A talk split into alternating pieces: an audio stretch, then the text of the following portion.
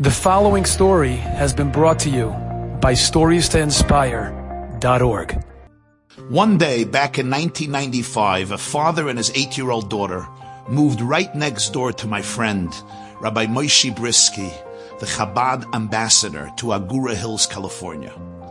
On the very same day that they moved into their new home, Rabbi Bryski welcomed them to the neighborhood and he invited the father and daughter, Jack and Sarah, to join the Bryski family for a Shabbos festive meal. Now, Jack was a former conductor of the choir at a Reformed temple in California. So the songs sung around the Shabbos table were very familiar to him, and the two, Jack and Rabbi Bryski, befriended each other.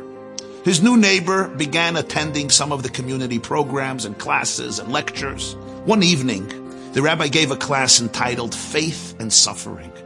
And when he concluded the lecture, Jack broke down sobbing.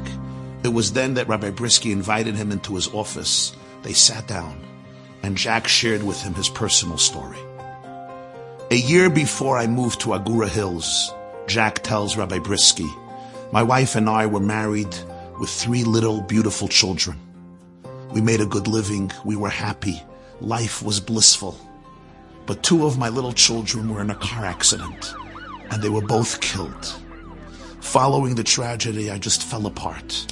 I descended into the abyss. I became depressed. Therapist after therapist, nobody can help me. I could not go back to work. I lost my job. I simply could not function. My marriage could not stand up to the profound grief, and a divorce soon followed.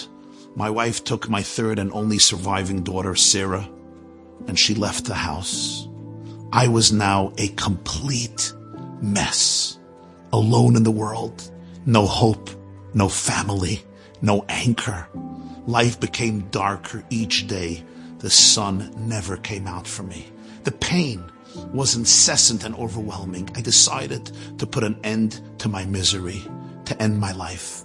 I wanted to bid farewell to my daughter on a positive note.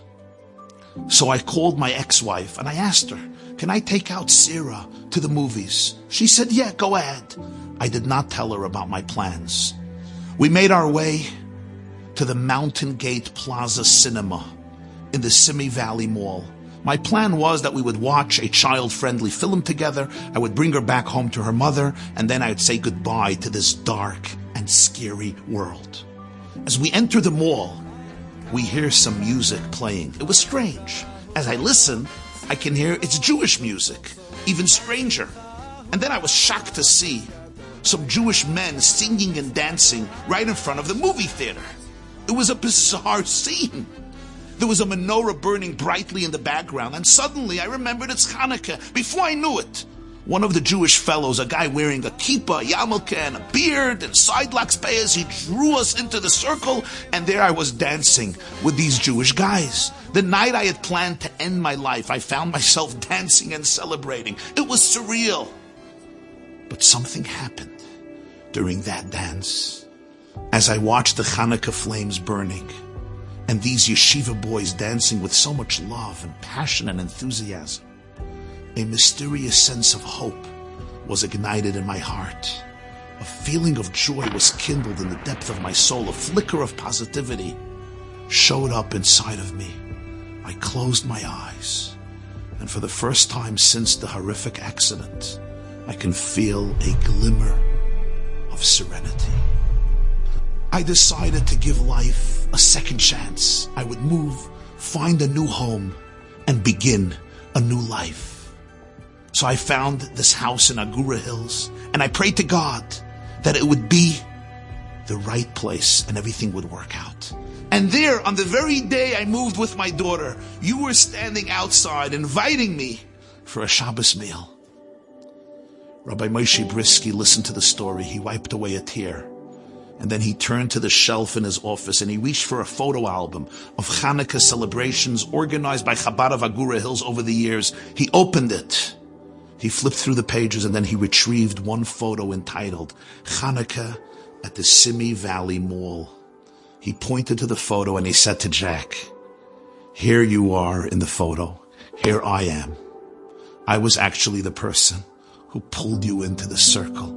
That night, as they both wept emotionally, Rabbi Bryski said to Jack, I remember that night very well, and I'll tell you why. You see, each year at Chabad we choose another mall. We're to put up our candelabra and make a Hanukkah celebration, inviting Jews of all backgrounds and affiliations to be part of the Festival of Lights. And that year, we chose Simi Valley Mall. So I phoned the mall, they put us through to the Mountain Gate Plaza Cinema. The woman who answered the phone says, Hi, how can I help you? And I say, We would love to light a menorah outside the mall. And she says, You're sure? And I say, Yes. She says, You're sure? And I say, Absolutely. She says, No problem. If that's what you want, you got it. She granted us permission. So, we prepared, we booked the music band, we brought donuts, we prepared a large menorah, we even had a clown, hot latkes, dreidlach, the works. As we arrived on the first night of Hanukkah, me and the yeshiva boys helping me, I realized my mistake. The mall was going out of business. I didn't know that. All the stores had been closed down already because the whole place was being demolished. The only thing that was left open was the movie theater. That's why the woman kept on asking me if I'm sure that I want to put up a Hanukkah menorah there. So as we arrived, we discovered the place was deserted. We had everything, but there were no people. I felt like such an idiot, like such a schlemazel. But we were there already. What are we supposed to do? There was nowhere else to go. It was Hanukkah. So we took the menorah, we set it up in front of the movie theater, and any poor person trying to go into the movies was schlepped into our Hanukkah dance so we wouldn't feel that we are just complete fools. I came home that night ashamed, disappointed, frustrated. I tell my wife, what a failure! What a disaster of a night! It bombed. Or so I thought.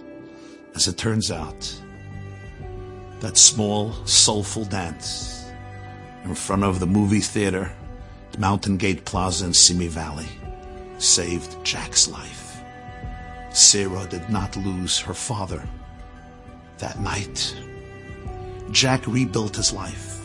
Today, Sarah is married and recently had twins. Jack called Rabbi Bryski from the delivery room and he said, God gave me back my two lost angels. Rabbi Bryski forwarded me the text message that Jack sent him for Hanukkah. I quote parts of it. From the moment Sarah and I walked into the foyer of that shopping center, you were an agent of God to raise us up and enrich our lives and you continue to do it now. It occurred to me that had it not been for you that Hanukkah night 27 years ago, our worlds would have been entirely different, terrifyingly different. I owe you a debt that I could never repay other than telling you that you are surely one of my life's greatest friends. I love you like a brother, and you are one of God's most holy blessings to me, my family, and the world. Thank you. Thank you. Thank you love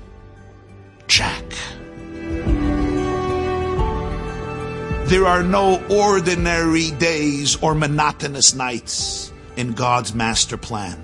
There are no real failures in the ultimate story of life. Wherever you are, muster the courage to kindle a flame of love and joy, and the miracles will follow. Enjoyed this story? Come again.